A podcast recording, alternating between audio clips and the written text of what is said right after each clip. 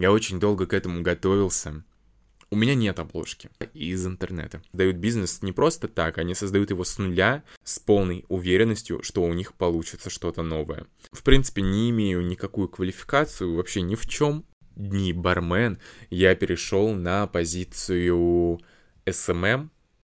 Иногда я влезаю в такую жесткую апатию, что перестаю работать.